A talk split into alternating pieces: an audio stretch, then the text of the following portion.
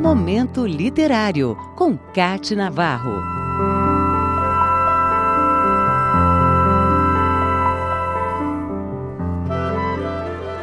Na literatura infantil brasileira, Mari França e Eliardo França formam um casal de criação e paixão.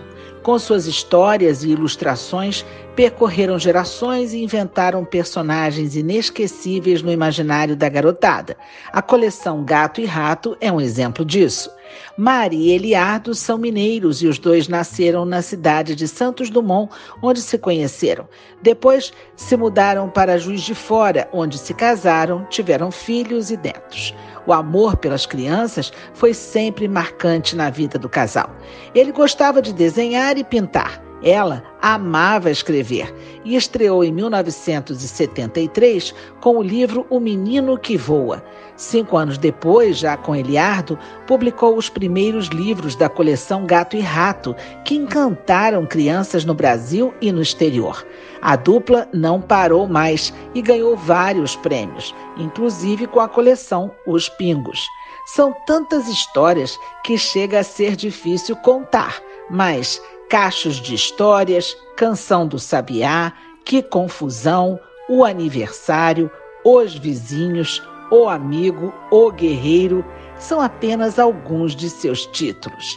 As histórias seguem a vontade de Mari França de escrever algo que toque as crianças e que elas entendam. Eliardo segue o conteúdo de Mari e programa a invenção das ilustrações, muitas vezes a partir de conversa dos dois sobre como os personagens se comportam, pensam e seriam fisicamente.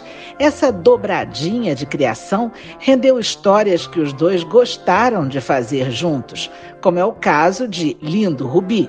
O livro explora cores diferentes e ajuda crianças na fase de desenvolvimento cognitivo. Elas precisam estar alertas para as mudanças de cores e as transformações que ocorrem na história. Rubi viu uma borboleta azul. Ele se pintou de azul. Que lindo! Rubi viu um canário amarelo. Ele se pintou de amarelo. Que lindo!